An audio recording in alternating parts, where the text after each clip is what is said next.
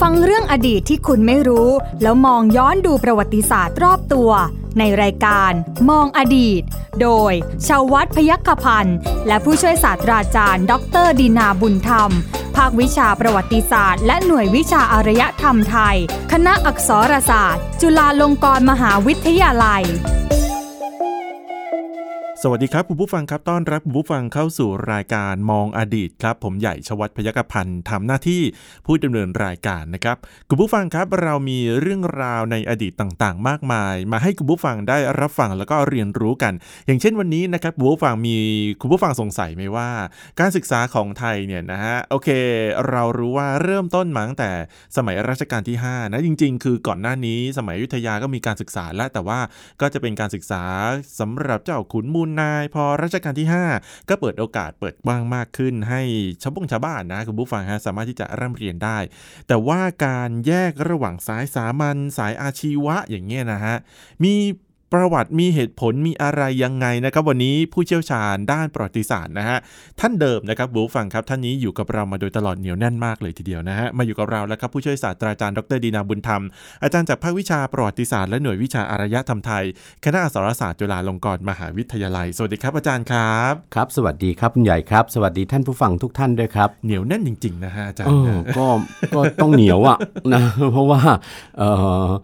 ก็ต้องเป็นเป็นเกียรติละที่ที่ไทย PBS ให้โอกาส ครับ ใช่ไหม ผ ไล่ให้เราทำงานที่เราชอบใช่ไหม แม่ที่ ต่อ สำคัญ เนื่องกันมา ที่สำคัญแฟนคลับถามหาด้วย โอ้ โอ้ยอาอาทิตย์ไหนนะฮะคือบุ๊ฟังครับบางทีผมก็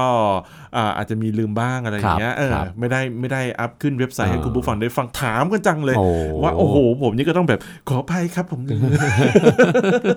แหมได้ยินแล้วชื่นใจค อ่า รับครับ อย่างน้อยแฟนคลับเหนียวแน่น อ่าครับ วันนี้เหมือนกันอย่างที่ผมเกริ่นไปเรื่องขอ ครั ง บ การศึกษาจริง ๆ ประเทศไทยก็สมัยนานนมมาแล้วแหละนะอาจารย์ที่มีการศึกษาแต่ว่าสมัยนู้นก็ ครั จะ บ เป็นเจ้าขุนมูลนายที่เขาได้เรียน หรื ใน อ วัดอะไรอย่าง ที่ เงี้ย เราเรียกกันสมัยเรียกกันอย่างอย่างเป็นศัพท์วิชาการของเราก็คือการศึกษาแบบจารีต ใช่ฮะ คือไม่ได้มีแต่เจ้าขุนมูลนายหรอกคุณยา ครั ย บ ที่ได้รับการศึกษา อ่า ลูกชาวบ้านก็เรียนได้ ครับ แต่ว่ามันก็จะเป็นการศึกษาที่ผูกติดอยู่กับสถาบันศาสนา อืม เป็นหลักใช่ไห พ ม ระ ครับ สอน พระพระสงฆ์องค์เจ้าท่านเป็นเป็นครูผู้สอ คน รับ แล้วก็เอ่อส่วนใหญ่วิชาหลักวิชาความรู้ต่างๆเนี่ยก็เพื่อที่จะนำคนเข้าสู่ระบบราชการ อืม ของรัฐ ครับ และเป็นวิชาส่วนใหญ่เขาเรียกว่าเอ่อหรือมีมีศัพท์โบราณท่านเรียกว่าวิชาหนังสือ ครับ นะครับ วิชาหนังสือ วิชาหนังสือเพื่อที่จะทำให้คนอ่านออกเขียนได้ อืม ทำงานเป็น ครับ นะครับ เพื่อที่จะป้อนเข้าสู่ระบบราชการ ครับ นะแต่การศึกษาแผนใหม่ ซึ่งเป็นอิทธิพลของการศึกษาแบบตะวันตก ครับ ใช่ไหมครับ ที่เกิดขึ้นในรัชกาลพระบาทสมเด็จพระจุลจอมเกล้าเจ้าอยู่หัว รัชกาลที่ ครับ 5 เป็นต้นมานั้นเนี่ยนะครับ เป็นการศึกษาที่เอ่อทรงวางรากฐาน อืม เพื่อที่จะตอบสนองวัตถุประสงค์ในการผลิตบุคลากรเข้ารับราชการ ครับ ในระบบราชการแผนใหม่อีกเช่นเดียวกัน อ่า ระบบราชการแผนใหม่ซึ่งทรงปฏิรูป ตั้งแต่ประมาณปีพุทธศักราช 2435 ครับ คือการยุบเลิกระบบการเมืองการปกครองแบบจารีต คือระบบจตุสดม เวียงวังคลัง เวียงวัง ค คลังนา หรือว่าตำแหน่งอัครมหาเสนาบดี รับ สมุหะนายก สมุหะพระกลาโหม อืม ใช่ไหมครับ ครับ แล้วก็ซึ่งเป็นระบบที่ใช้มาตั้งแต่สมัยอยุธยาตอนต้น อ่า ครับ ใช่ไหมหลายศตวรรษแล้วนะถึงเวลาจะต้องปฏิรูปเปลี่ยนเปลี่ยนแปลง สักทีหนึ่ง ก็ทรงเปลี่ยนโดยทรงนำระบบราชการนะบริหารราชการแผ่นดินของตะวันตก ซึ่งตะวันตกเอามาใช้แล้ว อังกฤษเอามาใช้แล้วในเมืองอาณานิคมของเขาใกล้บ้านเราก็คืออินเดีย อ่า ครับ จัดแบ่งเป็นกระทรวงต่าง อืม ๆ ภาษาอังกฤษเรียกว่า ministries ใช่ไหม อ่า ครับ ครับ ใช่ครับ มีกระทรวงต่างๆ ก็ทรงเอาแบบระบบกระทรวงที่อังกฤษนำมาใช้ในอินเดียเนี่ย ครับ นะครับนำมาใช้กับประเทศสยาม อืม ยุบระบบจตุสดมทรงตั้งกระทรวง 12 กระทรวง ครับ ในระยะแรกเนี่ยนะครัครบับ 12 กระทรวงรับผิดชอบภารกิจด้านต่าง อื ใช่ไหมครับ ๆหนึ่งในกระทรวงนั้น 12 กระทรวงก็คือกระทรวงธรรมการ กระทรวงศึกษา ใช่ ธิ ไหม การ ซึ่ ส ง มัย ปัจจุบันก็ นี้ คือกระทรวงศึกษาธิการ ครับ รับผิดชอบเรื่องเกี่ยวกับการศึกษา ครับ แล้วก็การพระศาสนา อืม นะครับ ครับ เพราะฉะนั้นในเมื่อระบบบริหารราชการแผ่นดิน ได้รับการปฏิรูปเปลี่ยนแปลงใหม่ คนหรือบุคที่จะเข้ามาเป็นบุคลากร อ่าค ที่ รับ จะรับราชการปฏิบัติราชการในกระทรวงต่างๆเนี่ย ครับ ก็ย่อมต้องเป็นคนที่ได้รับความรู้ในแผนใหม่มาด้วย อืม นะครับ ก็มีพระราชดำริตรงเนี้ยในรัชกาลที่5เนี่ยว่า การศึกษาก็เป็นสิ่งที่ต้องปฏิรูป อืม ให้มีความทันสมัยอย่างนานาอารยประเทศเขา ครับ นะเอ่อก็จำเป็นต้องปฏิรูปตั้งแต่ระดับล่างเลย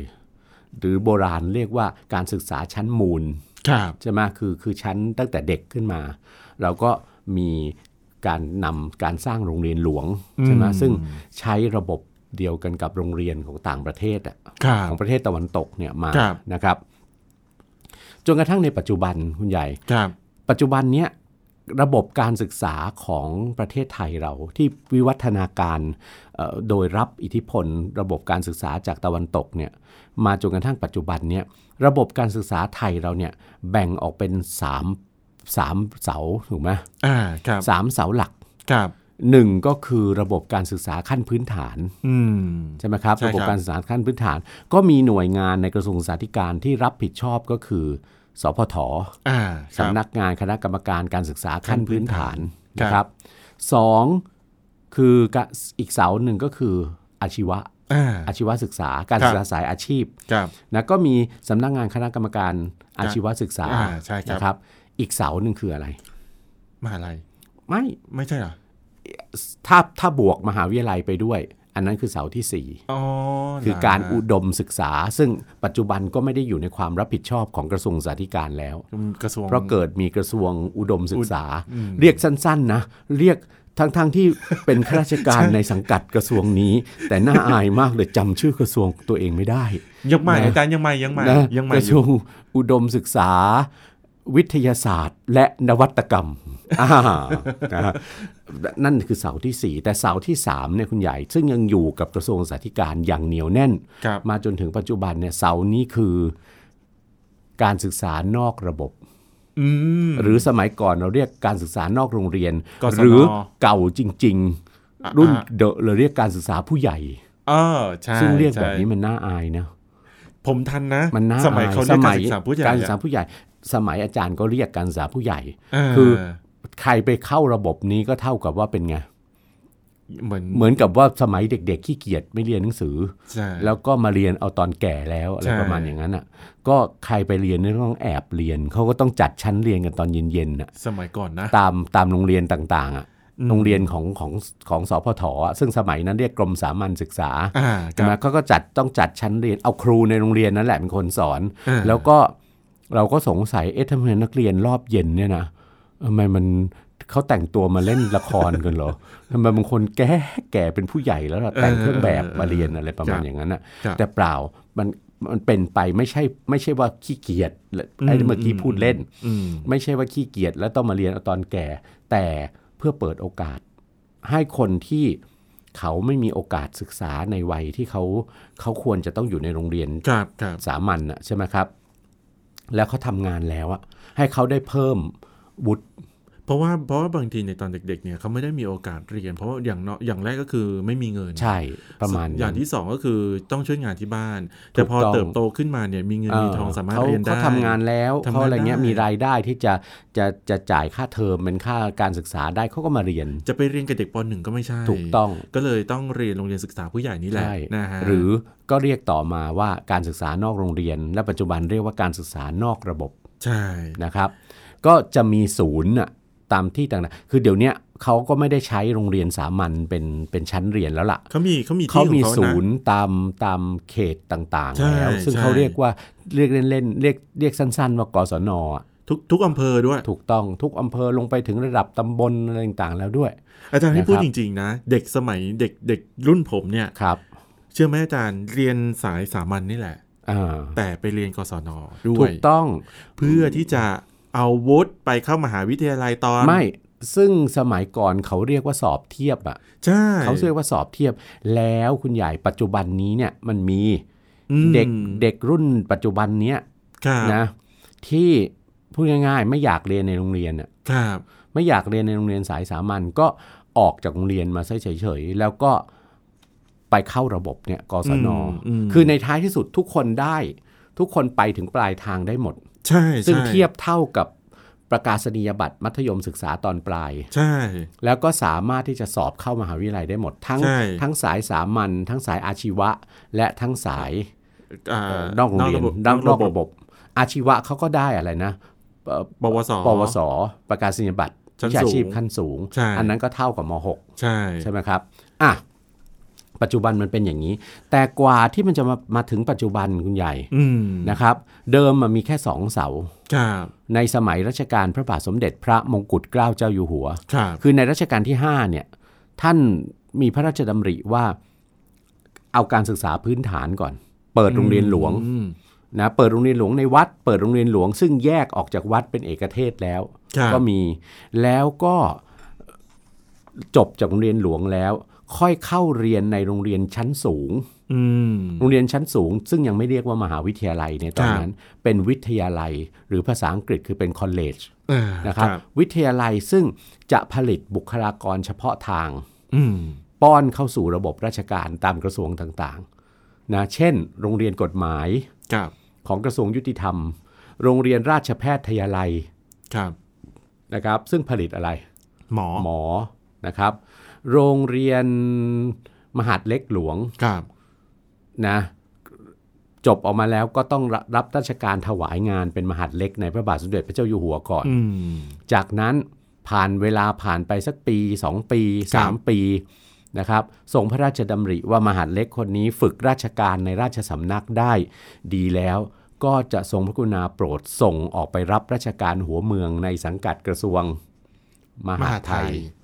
เหมือนเหมือนการรับราชการในสมัยโบราณ ครับ อต้องถวายตัวเป็นมหาดเล็กก่อน ครับ นะนั้นนั้นโรงเรียนมหาดเล็กหลวงโรงเรียนราชแพทย์ โรงเรียนยันตระศึกษา อ่า อันนี้โรงเรียนอะ ไม่ใช่ ะ โรงเรียนเขียนเขียนยัน เขียนอะไรนะ ครับ เวลาสอนนิสิตนิสิตมันจะบอกว่า โรงเรียนนี้ชื่อน่ากลัว มีอะไรเกี่ยวข้องกับไสยศาสตร์ หรือว่า เปล่ายันตระก็คือเครื่องยนต์กลไกไง อ๋อ เป็นที่มาของคณะวิศวกรรมศาสตร์ทั้งหลายอ่ะ ครับครับ แล้วหลังแล้วก็มีโรงเรียนอะไรด้วย เพื่อผลิตทหารอาชีพไงโรงเรียนในร้อยทหารบก อืม โรงเรียนในเรือ ม โรงเรียนในร้อยตำรวจ อืม ก็เริ่มแล้วตั้งแต่สมัยรัชกาลที่ห้า ครับ อันนี้เป็นโรงเรียนการศึกษาขั้นสูง ครับ สูงกว่าระดับมัธยมศึกษา ครับ เพื่อผลิตบุคลากรเฉพาะทาง อืม พอถึงสมัยรัชกาลที่6นะมีพระราชดำริให้รวมโรงเรียนเหล่านี้เข้าเป็นมหาวิทยาลัย ครับ ซึ่งอันนี้เดี๋ยวเราจะพูดกันนะในในในในในเอ่อวันนี้พูดตอนเดียวไม่จบหรอก วันนี้พูดเอาเรื่อง เรื่องเรื่องสายสามัญกับสายอาชีวะ ค ก่อน รับ ครับ พอถึงสมัยรัชกาลที่ 6 ครับ นะครับมีพระราชดำริเลยว่าการศึกษาแผนใหม่ ซึ่งสมเด็จพระบรมชนกนาถ ครับ ในรัชกาลที่5เนี่ยนะครับ ครับ ทรงวางรากฐานเอาไว้เนี่ยพระบาทสมเด็จพระมงกุฎเกล้าเจ้าอยู่หัวเนี่ยความที่ทรงเป็นนักเรียนนอก อืม ใช่ไหม ครับ ทรงสำเร็จการศึกษาจากอังกฤษมาเนี่ยมีพระราชดำริเลยว่าการที่จะพัฒนาประเทศสยาม ให้เจริญก้าวหน้าต่อไปได้ในอนาคตเนี่ยสิ่งสำคัญที่สุดคือต้องพัฒนาการศึกษาของชาติ แล้วก็เอาพระไทยใส่เรื่องนี้เป็นอย่างมาก อืม นะครับ ที่สำคัญที่สุด พระบาทสมเด็จพระมงกุฎเกล้าเจ้าอยู่หัว ทรงได้ข้าราชการ ที่มีความสามารถมากอย่างยิ่งหนึ่ ค ง รับ ท่าน ซึ่งวันเนี้ยรายการวันนี้ต้องขอเป็นรายการที่กล่าวถึงบทบาทของท่านผู้นี้ ครับ นะครับท่านคือเจ้าพระยาธรรมศักดิ์มนตรี ครับ นะชื่อตัวท่านชื่อสนั่นเทพหัสดินณอยุธยา ครับ นะครับเจ้าพระยาธรรมศักดิ์มนตรีเนี่ยนะครับเป็นผู้มีบทบาทว่าอย่างนั้นเถอะว่าเป็นผู้มีบทบาทในการวางรากฐานให้ระบบการศึกษาของชาติเนี่ยนะครับในสมัยนั้นเนี่ยแบ่งออกอย่างชัดเจนเป็นการศึกษาสายสามัญ อืม การศึกษาสายอาชีวะ ครับ และการศึกษาระดับอุดมศึกษาคือมหาวิทยาลัย อ่า เริ่มมีความชัดเจนขึ้นโดยบทบาทของท่านผู้นี้ ครับ นะครับ มาดูกันนิดหนึ่งก่อนว่า มหาอำมาตย์เอก เจ้าพระยาธรรมศักดิ์มนตรี สนั่นเทพหัสดินณอยุธยาเนี่ยนะครับ ครับ ภูมิหลังของท่านเป็นใครนะครับ เอ่อหลายท่านพวกเราที่เรียนกันมาในโรงเรียนเนี่ยนะในสายสามัญเนี่ย ครับ เชื่อว่าหลายท่านคงผ่าน พันหูพันตา ชื่อ ชื่อนามท่านท่านเจ้าพระยาธรรมศักดิ์มนตรี ครับ นะครับ มาแล้วเพราะว่าท่านเป็นบุบุคคลที่มีบทบาทเป็นข้าราชการในตำแหน่งสูงสุด ของกระทรวงธรรมการ หรือกระทรวงศึกษาธิการมาแล้วทั้งสองตำแหน่ง ครับ คือปลัดทูลฉลองกระทรวงธรรมการ ซึ่งปัจจุบันก็คือตำแหน่งปลัดกระทรวงนั่นแหละ ครับ นะครับ กับเสนาบดีกระทรวงธรรมการ อืม ซึ่งปัจจุบันก็คือตำแหน่งอะไร รัฐมนตรีว่าการกระทรวง ครับ สาธิการนะครับ เจ้าพระยาธรรมศักดิ์มนตรีเนี่ยนะครับเอ่อเดอท่านชื่อชื่อตัวคือสนั่นเทพหัสดินณอยุธยานะครับ ท่านเกิดในปีในในวันที่ 1 มกราคม ครับ ปีพุทธศักราช 2419 นะครับ ถึงแก่อสัญญกรรมในวันที่ 1 กุมภาพันธ์ ครับ นะปีพุทธศักราช 2486 หลังสงครามโลกครั้งที่ 2 แล้วนะ อ่า นะครัเอ่อนะครับท่านเป็นเป็นบุตรนะฮะเป็นบุตรของพระยาชัยสุรินทร์นะครับหรือหม่อมหลวงเจียมเทพหัสดินนะครับ เกิดในราชสกุลเทพหัสดิน อืม เป็นราชสกุลซึ่งสืบเชื้อสายมาจากเอ่อสมเด็จพระเจ้าพี่นางเธอพระองค์รองของพระบาทสมเด็จพระพุทธยอดฟ้าจุฬาโลกมหาราช ครับ คือสมเด็จพระเจ้าพี่นางเธอเจ้าฟ้ากรมพระศรีสุดารักษ์ ครับ นะครับนะเอ่อราชสกุลเทพหัสดินเนี่ยนะครับ ครับ แต่ว่าหน้าชีวิตของท่านในวัยเด็กเนี่ยแม้ว่าจะเป็นราชนิกุลนะครับ แต่ว่ามีความลำบากมากเลย คือเมื่อท่านอายุได้ 8 ขวบเนี่ยนะพระยาชัยสุรินทร์ซึ่งเป็นคุณพ่อของท่านเนี่ย ครับ ถึงแก่กรรม อืม นะถึงแก่กรรม เพราะฉะนั้นชีวิตของของเจ้าพระยาธรรมศักดิ์มนตรีแต่ในวัยเด็กเนี่ยนะครับ จึงผกผันจากการเป็นบุตรใช่ไหมเป็นกุลบุตรในครอบครัวชนชั้นสูงใช่ไหม ครับ ต้องต้องกลายเป็นท่านต้องมาช่วยแม่ ช่วยมารดาของท่านเนี่ยทำมาค้าขาย อืม นะเพราะว่าท่านผู้เป็นบิดาซึ่งเป็นเสาหลักของครอบครัวเนี่ยซึ่งเคยดำรงตำแหน่งเจ้ากรมพระคลังข้างที่ ครับ ในสมัยรัชกาลทีสี่ 4 และต้นรัชกาลที่ 5 ถึงแก่กรรมนะเอ่อคุณหญิงซึ่งเป็นมารดาของท่านเนี่ยก็ต้องออกมาทำมาค้าขายทำสวนนะครับค้าขายแม้กระทั่งรับจ้างเย็บผ้า อืม นะเจ้าพระยาธรรมศักดิ์หรือเด็กชายสนั่นในเวลานั้น ครั เนี่ย บ ท่านก็ต้องช่วยนะคุณแม่ทำมาหากินนะครับ ความยากลำบากตรงนี้เนี่ยคุณยาย ครับ มีผลอย่างยิ่งเลย ถ้าเราศึกษาชีวประวัติของของท่านเนี่ยก็จะพบว่าทำให้ท่านมีความอดทน ความมุมานะนะครับ ไม่ท้อถอยนะขณะเดียวกันความที่เกิดในตระกูลสูง อ่า นะเจ้าพระยาธรรมศักดิ์มนตรีเนี่ยได้รับการยกย่องว่าท่านเป็นบุคคลที่มีอุปนิสัยอ่อนโยน อืม มีความรู้จักประมาณ ครับ นะแล้วก็มีความมัธยัตินะสิ่งเนี้ยเป็นสิ่งที่เกื้อหนุนให้ท่านมีความเจริญในการศึกษาและหน้าที่ราชการ อืม นะในเวลาต่อมานะค ครั รับบ เอ่อเด็กชายสนั่นและนายสนั่นเทพหัสดินณอยุธยาในเวลาต่อมาเนี่ยเริ่มการศึกษาเมื่อเริ่มการศึกษาเนี่ยก็เป็นการศึกษาแผนใหม่แล้ว อืม ในรัชกาลที่ 5 แล้ว ครับ ใช่ไหมครับ ซึ่งทรงปฏิรูปทรงเริ่มสร้างโรงเรียนหลวงแล้วนะครับเอ่อท่านเริ่มต้นการศึกษาที่โรงเรียนวัดบพิษพิมุก ซึ่งอยู่ตรงตรงแถวแถวสำเพ็งอ่ะ อืม สำเพ็งกับพาหุรัตน์อะวัดบพิษพิมุกอ่ะ ครับ นะที่แถวแถวตรงข้ามกับวัดจักรวรรดิราชาวาส อ่า ครับ ครับ นะแล้วจากนั้นก็เข้าโรงเรียนพระตำหนักสวนกุหลาบ อืม ซึ่งก็คือโรงเรียนสวนกุหลาบวิทยาลัยเบื้องต้นอ่ะ ครับ นะเอ่อซึ่งทรงทรงตั้งในรัชกาลที่ 5 ใช่ไหมครับ และเข้าโรงเรียนฝึกหัดครูตัวอย่าง ที่รัชกาลที่ 5 โปรดเกล้าให้สร้างขึ้น เฉลิมพระเกียรติ อ่า สมเด็จพระนางเจ้าสุนันทากุมารีรัตน์ ครับ นะหรือสมเด็จพระนางเรือล่มเนี่ยนะครับ คือโรงเรียนสุนันทาลัย อ่า ซึ่งปัจจุบันโรงเรียนสุนันทาลัยที่ตั้งโรงเรียนสุนันทาลัยเนี่ยปัจจุบันคือโรงเรียนราชินีที่ปากคลองตลาด อืม นะครับหลังจากนั้นนะครับในตอนนั้นเนี่ยพระบาทสมเด็จพระจุลจอมเกล้าเจ้าอยู่หัวมีพระราชดำริให้ตั้งโรงเรียนเฉพาะทางแล้ว ครับ ที่อาจารย์กล่าวไปแล้วใช่ไหม ครับ เอ่อหนึ่งในโรงเรียนประเภทต่างๆ นั้น โรงเรียนเฉพาะทางประเภทต่างๆ นั้น ก็คือโรงเรียนฝึกหัดครูนี่แหละ อ่า นะโรงเรียนฝึ ครั ก บ หัดอาจารย์หรือฝึกหัดครูนะครับเอ่อนายสนั่นเทพหัสดินนายุทธยาเข้าเรียนในโรงเรียนฝึกหัดครูเนี่ยระหว่างปี 2435 ครับ ซึ่งเป็นปีแรกที่ทรงปฏิรูป ในรัชกาลที่ 5 ปฏิรูประบบบริหารราชการแผ่นดิน 2435 ถึง 2437 นะครับ ได้รับประกาศนียบัตรครู อืม นะครับตอนนั้นประกอบวิชาชีพครูได้ละ แล้วที่สำคัญท่านสอบไล่ได้เป็นที่หนึ่ง โอ้โห เป็นคนเรียนเก่ง เรีย มาน ก เก่ง นะครับ ฮ แล้วก็เข้าเริ่มต้นทำหน้าที่สอนนะในโรงเรียนวัดประพิษพิมุก ครับ นะครับ จากนั้นปรากฏว่านะท่านได้รับพระราชทานทุนเล่าเรียนหลวง อืม นะครับ ในปี 2439 ครับ นะได้รับพระราชทานทุนเล่าเรียนหลวง ไปศึกษาวิชาครูต่อที่ประเทศอังกฤษ ครับ นะครับ ที่วิทยาลัยฝึกหัดครู Borough Road College นะครับนะเมือง i s l e w o r t h นะทางใต้ของกรุงลอนดอน ครับ นะครับ แล้วก็ได้นะได้ได้ปริญญาด้านวิชาการฝึกหัดครูนะครับ กลับมาเมื่อกลับมารับราชการในกระทรวงธรรมการนะครับ ครับ นะกลับมาเป็นอาจารย์ในโรงเรียนฝึกหัดครูนั่นแหละ ที่พระบาทสมเด็จพระจุลจอมเกล้าเจ้าอยู่หัวทรงตั้งขึ้นนะครับ แต่นะมีพระราชดำริว่านะนายสนั่นเทพหัสดินณอยุธยาเนี่ยนะความรู้เกินกว่าจะมาเป็นครู แล้ว นะ ด้วยด้วยความเก่ง ตอนนั้นด้วยความที่ท่านมีความสามารถแล้ว ครับ ก็ทรงพระกรุณาโปรดเกล้าให้เข้าไปประจำในกระทรวงนะในตำแหน่งเจ้าพนักงานแต่งแบบเรียนและตำราเรียน อืม คือต้องไปเป็นนักวิชาการแล้ว อ่า ใช่ไหม ครับ ประจำศาลาว่าการกรมศึกษาธิการกระทรวงธรรมการนะครับ ปี 2443 ได้รับพระราชทานบรรดาศักดิ์ครั้งแรก เป็นหลวงไพศาลศิลปศาสตร์ ครับ ใช่ไหมครับ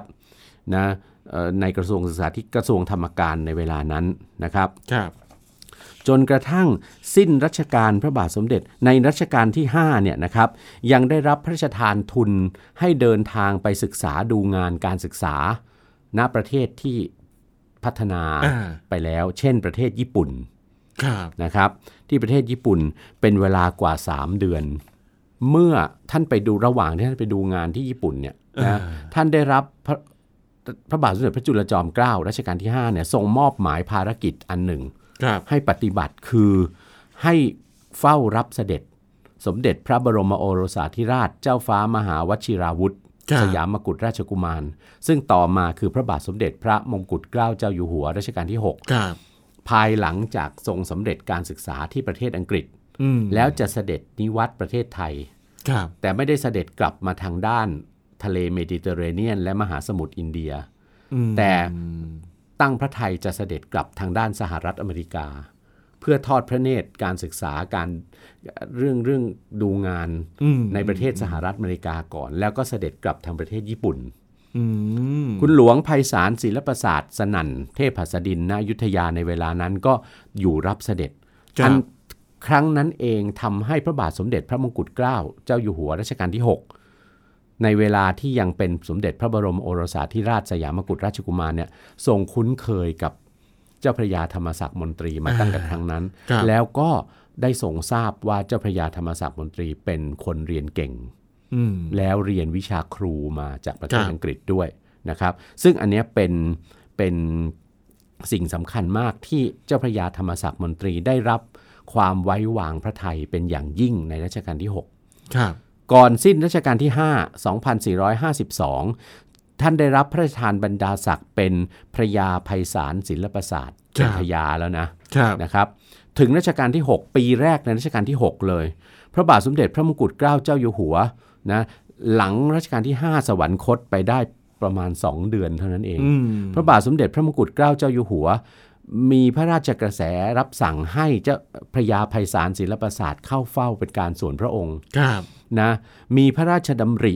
นะซึ่งพระยาไพศาลศิลปศาสตร์นะเจ้าพระยาธรรมศักดิ์ท่านบันทึกไว้ในบันทึกของท่านนะรัชกาลที่ 6 มีรับสั่งว่า ความเจริญแห่งประเทศบ้านเมืองในสมัยต่อไปนี้ จะเป็นปึกแผ่นแน่นหนาได้แท้จริง ก็ด้วยอาศัยศิลปะวิทยาเป็นที่ตั้ง อืม หรือเป็นรากเหง้าเขามูล จึงต้องการจะบำรุงการศึกษาของชาติบ้านเมืองให้รุ่งเรืองทันประเทศเขาอื่น ครับ นี่เป็นพระราชดำริในรัชกาลที่ 6 นะครับ ซึ่งรับสั่งกับเจ้าพระยาธรรมศักดิ์มนตรีทำให้ท่านต้องสนองพระราชดำรินะครับ จนกระทั่งเปิดโรงเรียนมหาดเล็กหลวง อืม ซึ่งผลิตจะผลิตคนเข้ารับราชการตามกระทรวงต่าง ครับ ๆ ได้เป็นครั้งแรกนะในปี 2453 นั่นเอง ครับ ปี 2454 นะครับ ปีแรกในรัชกาลที่ 6 นะ ท่านได้รับพระราชทานแต่งตั้งเป็นปลัดทูลฉลองกระทรวงธรรมการ ปลัดกระทรวง เป็นตำแหน่งสูงสุดละ ครับ เกือบสูงสุดละนะแล้วก็ได้รับพระราชทานบรรดาศักดิ์ใหม่เป็นพระยาธรรมศักดิ์มนตรี ครับ นะครับ 2457 เปิดโรงเรียนข้าราชการพลเรือนได้สำเร็จ ครับ ท่านได้รับพระราชทานได้รับไว้วางพระราชฤทัยให้ดำรงตำแหน่งผู้บัญชาการโรงเรียนข้าราชการพลเรือนนะครับเอ่อนะตั้งแต่วันที่ 15 กรกฎาคมอีกตำแหน่งหนึ่ง ครับ นะครับ และในปีนี้เองนะครับ เจ้าพระยาธรรมศักดิ์มนตรีเสนอให้มีการจัดตั้งสถาบันอุดมศึกษาหรือมหาวิทยาลัยนะครับ ซึ่งเป็นสถาบันเป็นการศึกษาระดับสูงสุดของบ้านเมืองแล้ว โดยใช้ที่ดินระหว่างสนามม้าฝรั่ง ครับ ที่ตำบลประทุมวันกับถนนพญาไทนะครับเอ่อถึงคลองสวนหลวงนะเป็นที่ตั้งมหาวิทยาลัย แล้วก็นำความกราบบังคมทูลรัชกาลที่ 6 ซึ่งมหาวิทยาลัยที่ว่านี้ก็คือจุฬาลงกรณ์มหาวิทยาลัยนะครับอ่ะหลังจากนั้นนะครับ 2459 ความรุ่งเรืองในราชการก็ถึงขีดสุด เป็นเสนาบดีกระทรวงธรรมการ ครับ นะครับตำแหน่งสูงสุดนะครับ หลังจากนั้นนะเอ่อได้รับพระราชทานบรรดาศักดิ์ใช่ไหมเป็นนะชื่อเต็มตอนนั้นเป็นเมื่อเป็นเสนาบดีแล้วนะครับ พระบาทสมเด็จพระเจ้าอยู่หัวรัชกาลที่ 6 ทรงตั้งเป็นพระยาธรรมศักดิ์มนตรี สัพพศึกษาวิธียุโรปการ อ่าเห็นไหมก็คือทรงตั้งราชทินนามตรงเนี้ยคือนำวิทยาการต่างๆ แนวทางการจัดการศึกษาในยุโรปมาวางรากฐานในประเทศสยาม อ่า นะครับ ทีนี้อย่างที่บอกแล้วนะก่อนจะหมดเวลาสำหรับวันนี้ ครับ นะบทบาทของเจ้าพระยาธรรมศักดิ์มนตรีนะครับ ในการวางรากฐานการศึกษาแผนใหม่ในประเทศสยามต่อเนื่องระหว่างสมัยรัชกาลที่ 5 กับสมัยรัชกาลที่6เนี่ย ครับ นะครับ เรื่องการศึกษาสามัญจะมาท่านท่านสืบต่อแนวพระราชดำริ อืม จากรัชกาลที่ 5 ในการเปิดโรงเรียนหลวงให้มั่นคง โดยเฉพาะโรงเรียนหลวงที่ขยายออกมาจากวัด ครับ มาเปิดเป็นโรงเรียนเอกเทศนะครับ กับอีกหนึ่งหนึ่งประเภทของการศึกษาที่เกิดขึ้นนะครับ ท่านมีดำริว่า โรงเรียนไม่น่าจะเป็นสถานที่สำหรับฝึกคนหรือผลิตคนเข้ารับราชการอย่างเดียว แต่คนที่จะคิดที่จะไปทำอาชีพอื่น ๆทำมาค้าขายทำธุรกิจทำทำมาหากินด้านอื่น ๆ ก็มี อืม ก็จำเป็นต้องฝึกคนกลุ่มนี้ด้วย ให้การศึกษาคนกลุ่มนี้ด้วยจึงเกิดแนวทางการศึกษาแบบอาชีวศึกษาขึ้นด้วยนะซึ่ง ครับ เราเก็บไว้คุยกันตอนต่อไปดีกว่า ได้ วันนี้ ครับ คุยเรื่องประวัติของท่านเจ้าคุณธรรมศักดิ์มนตรีไปเอ่อแล้วนะครับ ับผมเอาละฮะวันนี้หมดเวลาแล้วนะครับคุณผู้ฟังครับยังไงก็สามารถกลับมาติดตามได้ในตอนหน้านะครับ วันนี้ผมแล้วก็ผู้ช่วยศาสตราจารย์ดรดีนามบุญธรรมลาคุณผู้ฟังไปก่อนนะครับ สวัสดีครับ สวัสดีครับ ติดตามรับฟังรายการย้อนหลังได้ที่เว็บไซต์และแอปพลิเคชันไทย PBS Radio ไทย PBS ดิจิทัล Radio วิทยุข่าวสารสาระ เพื่อสาธารณะและสังคม